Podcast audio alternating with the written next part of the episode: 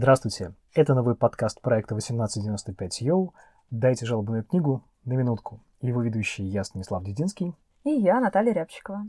В отличие от множества других подкастов о кино, этот подкаст будет посвящен только одному фильму, а не миллиону фильмов, которые существуют на Земле в принципе. В каждом выпуске подкаста мы будем разбирать только одну минуту фильма Ильдара Рязанова «Дайте жалобную книгу», который вышел на экраны в 65 году. году. То есть фильм отвечает в этом году 55 лет. Как раз вот в апреле юбилей фильма и состоится. Угу.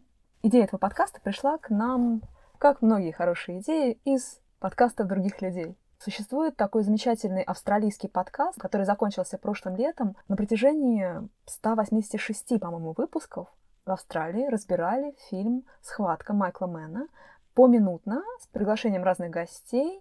И на последний выпуск позвонил сам Майкл Мэн, и они где-то полтора часа обсуждали, собственно, весь фильм. И это было очень круто.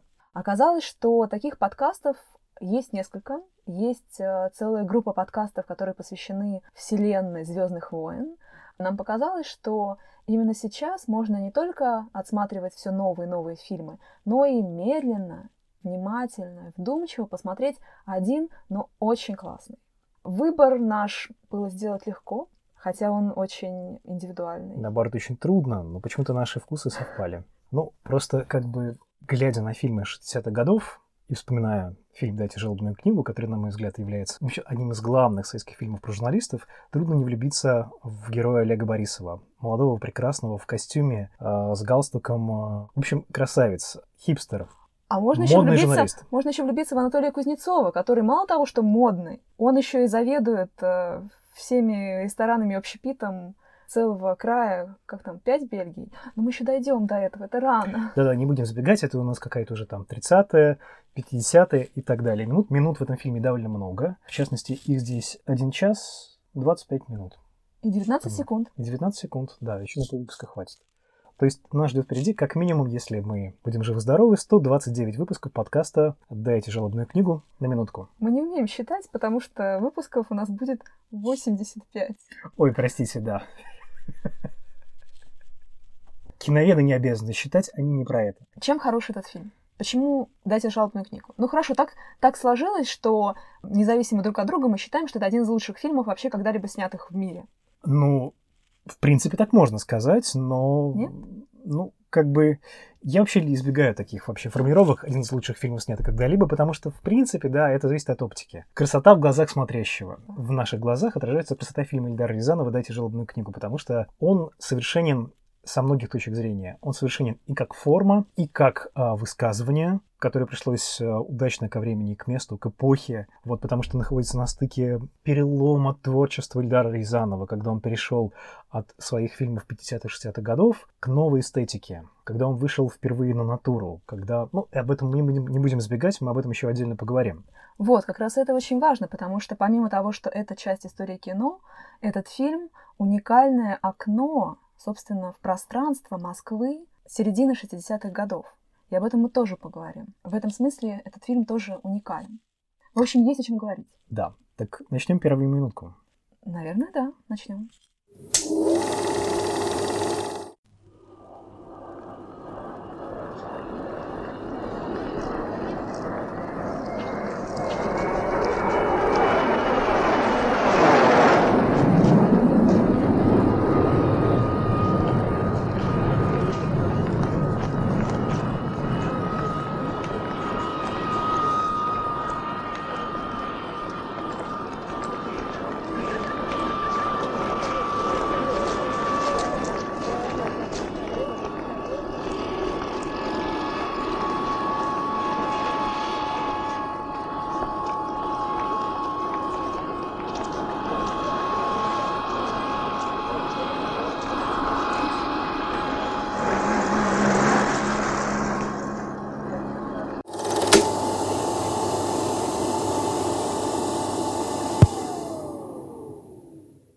Что мы видим?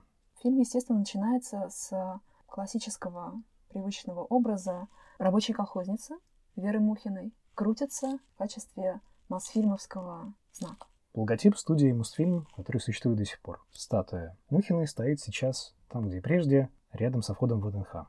Ну вот, собственно, что мы видим в самом начале. Фильм открывается не с титров, а с первого кадра.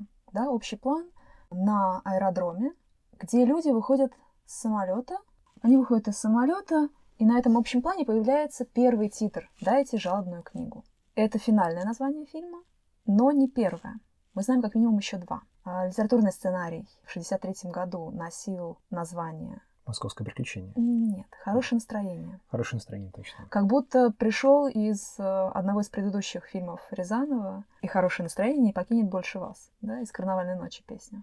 Во время съемок фильм назывался «Московское приключение». Иногда в газетах писали неправильно «Московские приключения». И только ближе уже к началу съемок появилось альтернативное название «Дайте жалобную книгу». И при выпуске именно оно осталось. Это очень важный момент, как ни странно, потому что «Московское приключение» является своего рода спойлером этого фильма. А если бы так назвали, сразу бы стало понятно, что здесь зрители неизбежно ждут какие-то приключения, которых на самом деле здесь, в общем-то, и нет забегая вперед, мы знаем, что а, в жизни главного героя все время встречаются какие-то интересные встречи с интересными людьми, какие-то большие события.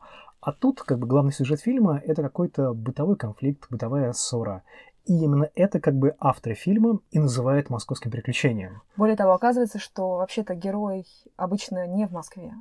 Может быть, поэтому они заменили название. Потому что у него приключений много в разных, ну мы еще об этом тоже поговорим, в разных частях света и страны. В том-то и дело. То есть на фоне остальных его приключений это приключение довольно-таки заурядно. И тут такая двойная ирония возникает, что, в общем, как бы московские приключения в двойных кавычках, что это, в общем-то, не приключения, и...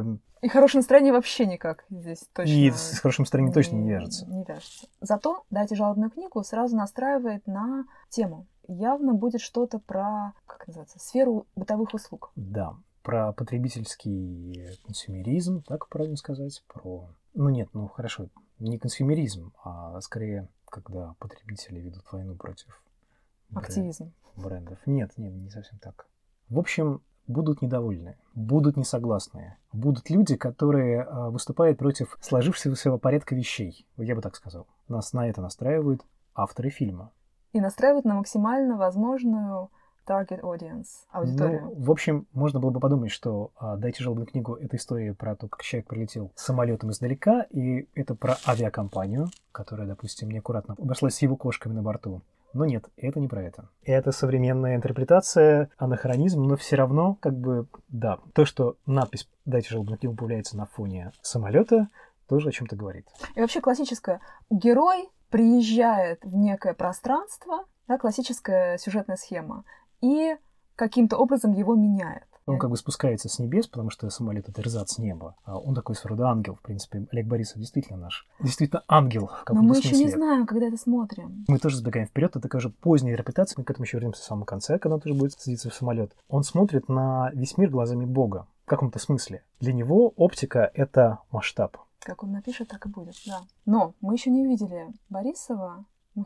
Есть общий план. Борисов секунды. здесь человек из толпы. Да.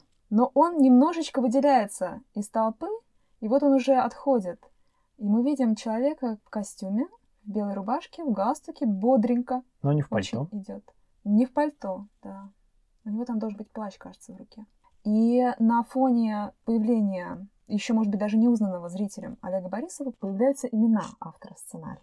Александр Галич и Борис Ласкин. Ласкин к тому времени уже с другим соавтором Владимиром Поляковым написал сценарий «Карнавальной ночи». Галич до этого с Рязановым не работал. И вот это сочетание, оно было довольно уникальным. Неожиданно, я бы так сказал. Может быть. Но настраивало уже, опять же, на лад, с одной стороны, юмористический, это имя Ласкина, конечно, здесь, и в какой-то мере критический, это имя Галича. Ласкин псевдоним? Нет, Галич псевдоним. Точно. Ну, просто как бы, если писатель-сатирик по фамилии Ласкин, как бы думаешь, м-м, какой интересный псевдоним. На самом деле он не Ласкин. Не Ласкин, а, допустим, Утюгов или Беспощаднов. Галич уже к тому Жестоков, времени... вот. Борис Жестоков. Беспощадный. Вырежем, все вырежем, да. Галич к тому времени уже был известен как автор, исполнитель своих песен, которые распространялись а, сам издатом и все больше и больше были критическими. Чувствуем с приятелем Нойным. Ной прямо ватная, все в дыму. Чувствуем, нуждаемся в отдыхе, что это нехорошее в воздухе. Взяли Жигулевского и Дубника, Третьим пригласили из стопника, Приняли, добавили еще раза. Тут нам истопник открыл глаза на ужасную историю про Москву и про Париж, как наши физики проспорили ихным физикам пари, ихным физикам пари. И к началу 70-х, в 74 году, меньше чем через 10 лет после выхода фильма, Галича вынудили эмигрировать. Что, насколько я понимаю, в какой-то мере сказалось и на судьбе этого фильма. Он долго был менее известен, чем другие фильмы Рязанова, потому что его, допустим, не показывали по телевизору. Пару слов о надписях, которые видны не только на первом плане автора сценария, но и на заднем плане. Мы здесь видим краешком глаза, что это самолет компании «Аэрофлот», единственной авиакомпании пассажирской СССР. Но кроме того, мы видим еще и марку самолета. Это Ил-18. Это самолет, который только за пять лет до выхода фильма появился на авиалиниях СССР и был предназначен как раз для дальних перелетов, для длительных дальних перелетов, в общем, с одного конца страны в другой. То есть, как бы мы знаем, что этот, ну, можем догадаться по косвенным признакам, что этот рейс и его пассажиры прибыли издалека.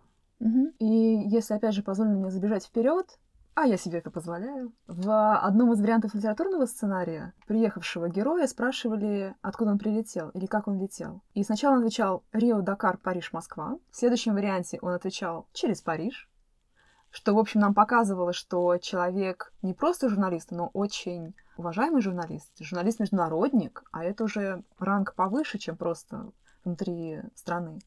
А в одном из последних вариантов сценария он просто отвечал на вопрос, как ты летел, преимущественно по воздуху. Ну, наверное, просто связано, возможно, связано с тем, э, то, что Париж э, исчез из сценария финального, то, что как бы сценарий писался сильно раньше, чем вышел фильм, когда еще была оттепель. А когда вышел на экраны, оттепель стала потихоньку сходить на нет. И вот эта вот тема, журналист-международник, и вообще как бы связи с зарубежными капстранами, ну, как бы уже была не так актуальна, не так важна, и постарались ее как бы мягко замикшировать. Сгладить. То есть, когда фильм еще снимался, в 1964 году, собственно говоря, сняли Хрущева, отправили в отставку. Курс партии курс, правительства поменялся. Курс партии правительства начал меняться, потому что хрущевский режим был во многом направлен на расширение контактов с западными странами. При Брежневе, наоборот, мы стали опираться на собственные силы в большей степени, чем раньше. Эпоха стучание ботинком по подиуму ООН завершилось. Завершилось. Начался новый виток холодной войны. И журналист-международник, как посланник доброй воли, в общем-то, стал более неактуален. Из вестника СССР он превратился скорее в адвоката, если судить по другим фильмам о журналистах-международниках, которые выходили на экран в те годы, в брежневскую эпоху. И тем не менее, в эти первые 60 секунд мы не знаем, кто он такой. Мы видим человека, который спустился с трапа. Да, напоминаю, что мы все еще обсуждаем первые минуты фильма, а таких у нас впереди еще не 125, как я сказал в самом начале, а 85. Что современного зрителя э, безумно привлекает в этих кадрах? Боже мой, они сходят с самолета и просто идут пешком.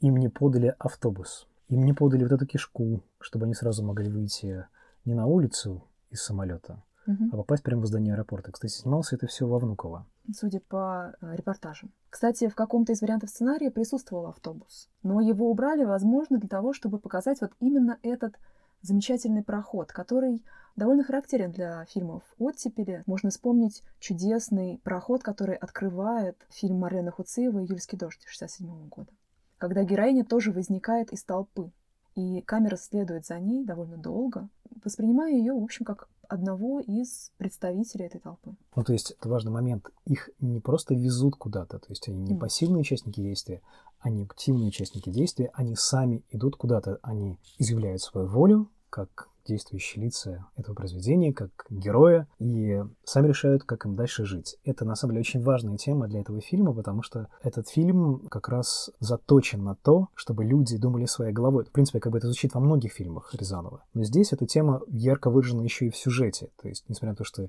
сценарий писался не им самим, но, тем не менее, как бы эта идея была подчеркнута всем строем этого фильма, и его сюжетом, его построением и характерами главных героев. Которого мы видим здесь, на первом плане, как раз э, вот постановка Дара Рязанова. Появляется титр. Да, мы дошли до титра, собственно, режиссера-постановщика.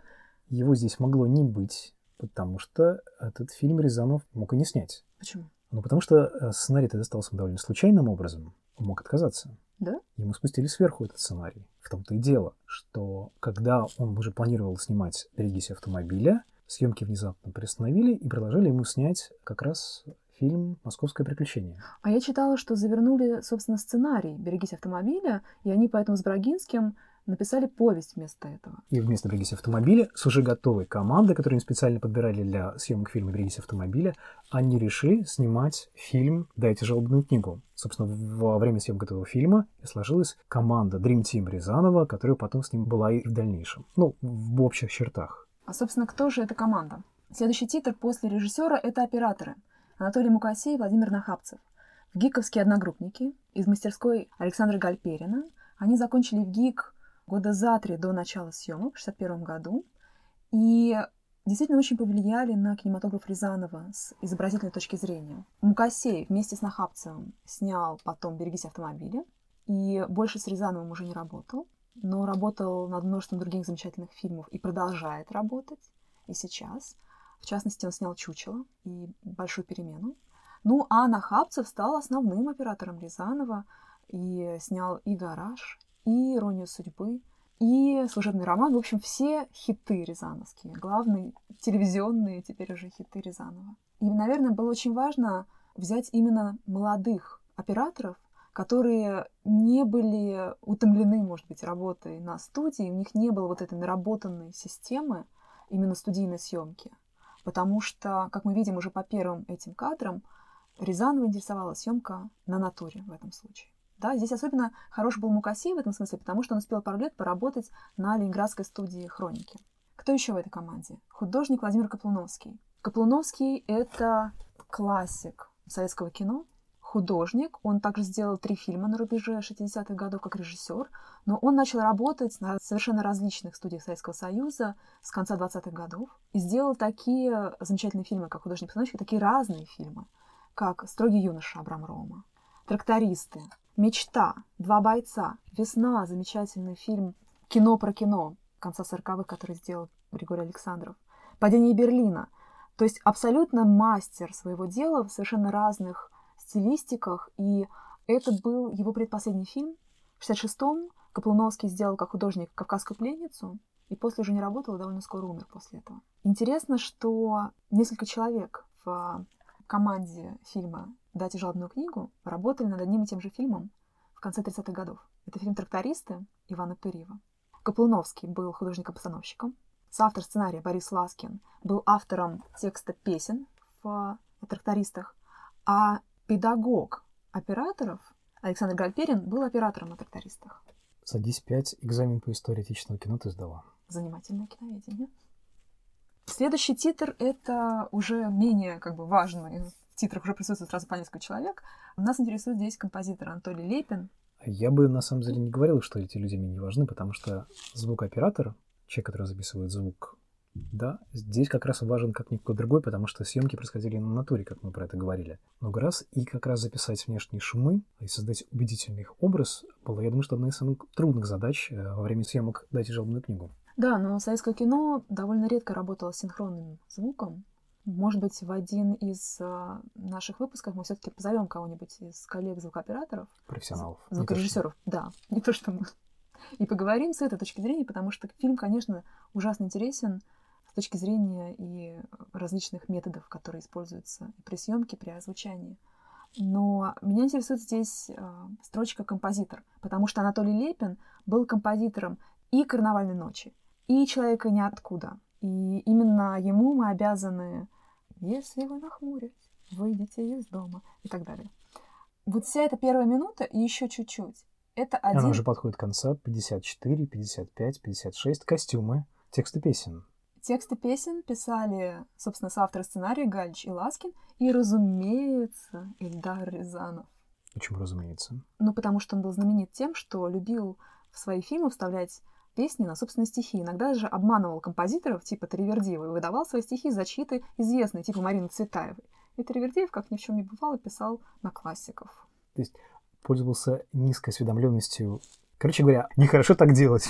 Не Не будьте как Рязанов. И не получится, даже не пытайтесь. А, Мы подходим к концу первой минуты. И все еще на аэродроме. Мы все еще на аэродроме. Да, Олег Борисов, точнее его герой, еще даже не вышел за пределы летного поля. Мы просто видим, как много самолетов у советской авиации, как много рейсов она совершает. Мгм. Потому что, в общем-то, как бы так как это реальный аэродром, то есть здесь никто специально эти самолеты не подгонял. То есть они все сняли все как есть. То есть, в общем-то, можно сказать, что авиасообщение в СССР развито было очень хорошо. И все это сделано одним планом, который продолжается. План продолжается, а вот нам, прежде чем мы прервемся, я бы хотела зачитать то, с чего фильм начинался.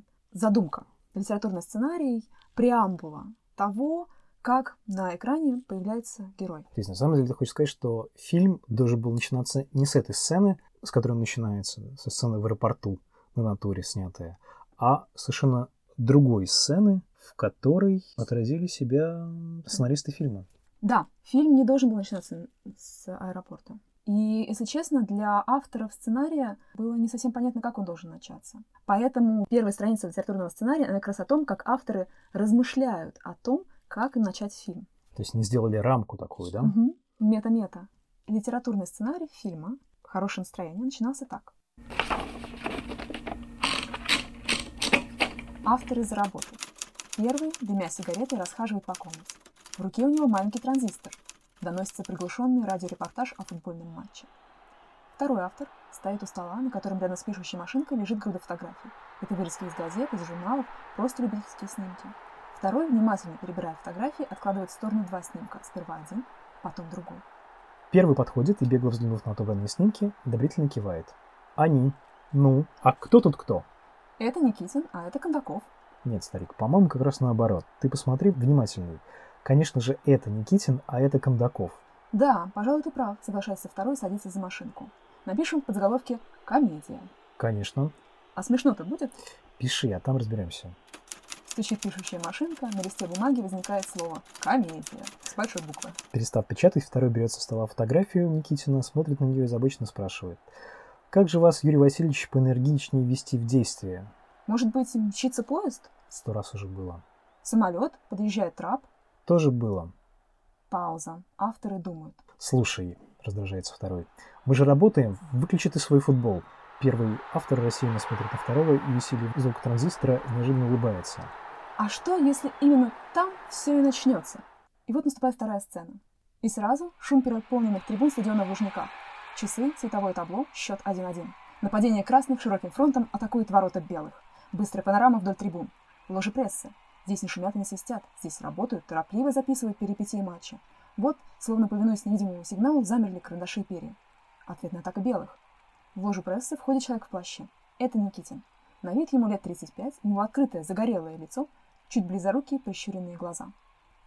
До конца игры остается две минуты. Инициативу снова перехватили красные. Получив пас, центр нападения неотразимо бьет в верхний угол ворот.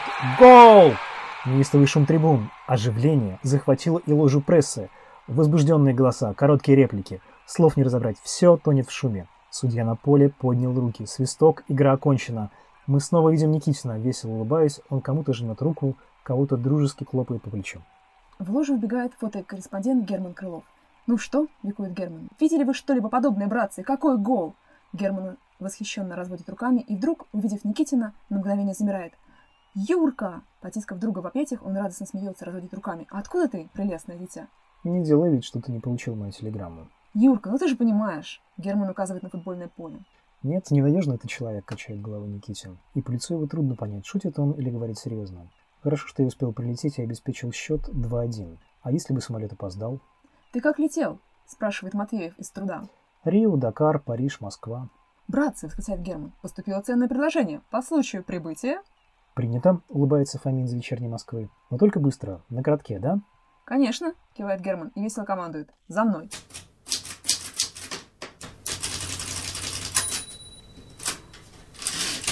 Был такой анекдот про советских журналистов. Нелегкая судьба журналиста снова забросила меня в Париж. Вот это примерно из того же самого. Ну, это было свойственно скорее журналистам-телевизионщикам, которые начинали, могли начать с этой фразы репортаж, или скорее даже так про них рассказывали в анекдотах. Но в целом как бы это отражало настроение о том, как мы должны посочувствовать тяжелой работе журналиста, который ездит по всему миру, попадает в разные интересные истории, освещает их и очень-очень устает. Но не радостные это... лица парижан. Да-да-да-да. Ярко светит солнце, но не радостные лица парижан потому что звериный оскал капитализма, бла-бла-бла-бла. Это тоже цитата, чуть ли нереальная цитата из подводки синхрона советского журналиста-международника. Первая минута, тем не менее, все-таки закончилась. Как Она была очень долго. Как быстро пролетела первая минута. И мы прощаемся с вами до следующих выпусков. Так не хочется прощаться. Минута все длится и длится. А это был первый выпуск подкаста «Дайте желобную книгу на минутку». И вы ведущий я, историк кино, киновед Станислав Дединский. И я, Наталья Рябчикова.